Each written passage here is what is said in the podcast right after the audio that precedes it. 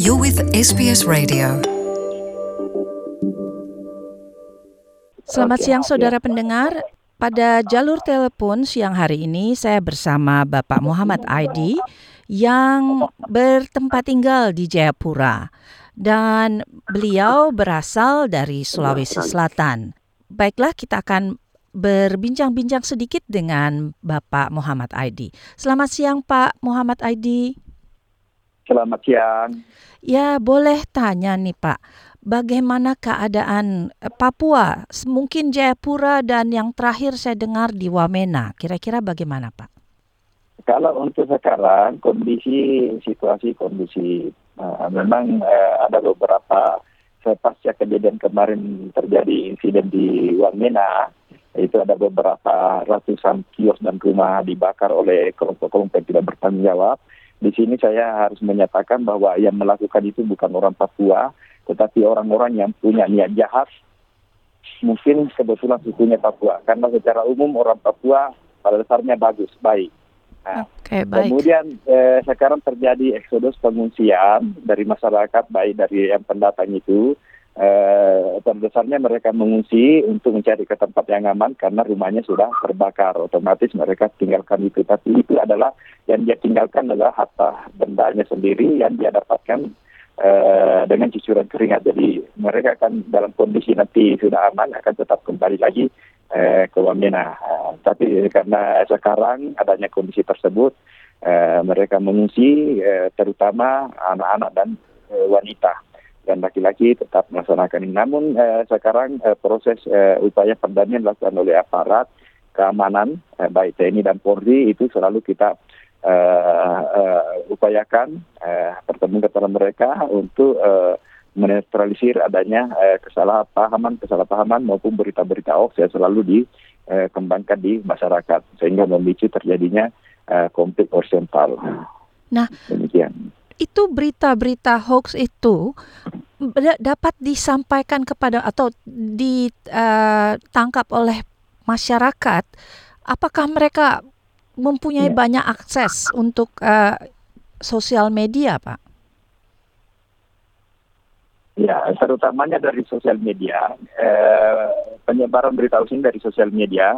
Contohnya yang eh, kita bisa identifikasi kemarin terjadinya eh, kerusuhan di Wamena karena adanya berita tentang rasisme yang dikembangkan oleh orang-orang tidak bertanggung jawab.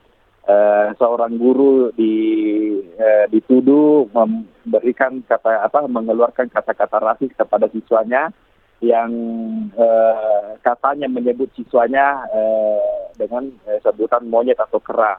Padahal setelah kita klarifikasi guru itu hanya menyebutkan bahwa baca keras. Uh, dia uh, siswanya disuruh membaca dengan suara yang keras, tetapi yang terdengar oleh uh, salah satu siswa ini uh, yang, bisa, yang didengar adalah baca dengan keras, uh, baca keras, keras Jadi... sehingga itu dikembangkan melalui media. Uh, bahwa seorang guru melakukan tindakan rasisme terhadap uh, siswa-siswanya sehingga itulah yang memicu kemarahan uh, orang Papua yang eh, merasa diperlakukan sebagai rasis padahal eh, tidak. Nah, ini berita OSIT yang berkembang sehingga eh, memicu terjadinya konflik eh, eh, antara kemaran dengan orang asli Papua dengan warga-warga pendata yang ada di sana.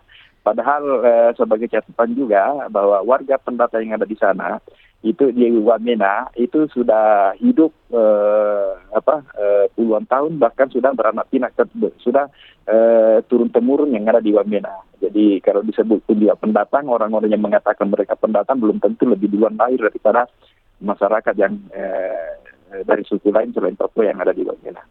Jadi sejauh ini saya menurut berita seorang dokter juga menjadi korban. Hmm. Uh, uh, itu Ya, betul. Bagaimana betul. insidennya, Pak? Ya, jadi eh, dokter ini eh, karena terjadi kerusuhan tadi, dia berusaha mencari eh, apa mengamankan diri dengan eh, menggunakan kendaraan untuk eh, meninggalkan rumah sakit.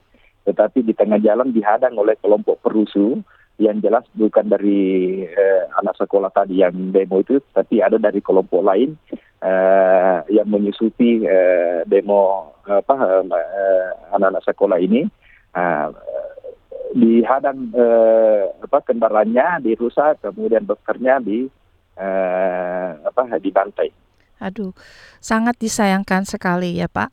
Dan ini hanya ya. berda, hmm. uh, apa akibat dari salah informasi dan juga permainan. Saya apakah menurut Bapak ada juga permainan dari kelompok-kelompok lain yang mengambil keuntungan dari kerusuhan?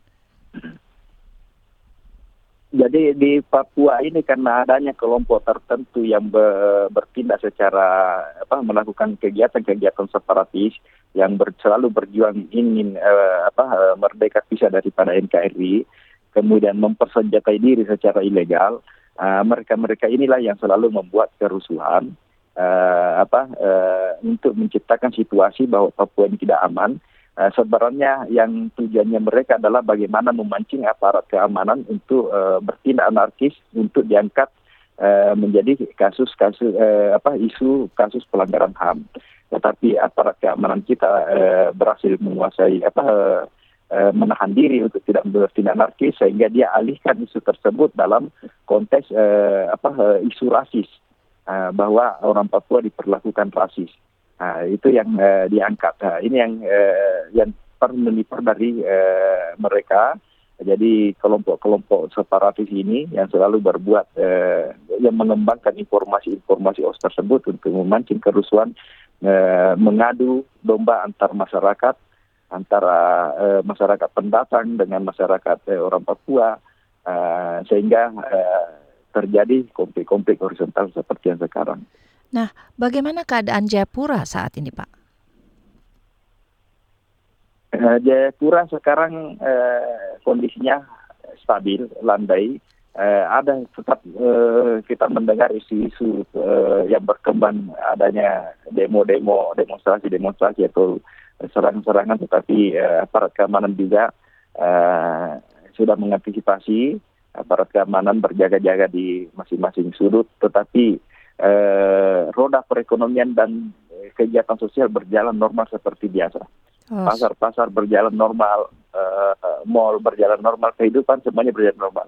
Uh, memang pemandangan yang uh, biasanya aparat keamanan tidak ada yang jaga, tapi justru karena uh, aparat keamanan baik dari TNI Polri uh, berjaga-jaga tersebut sehingga memberikan rasa aman kepada masyarakat secara umum.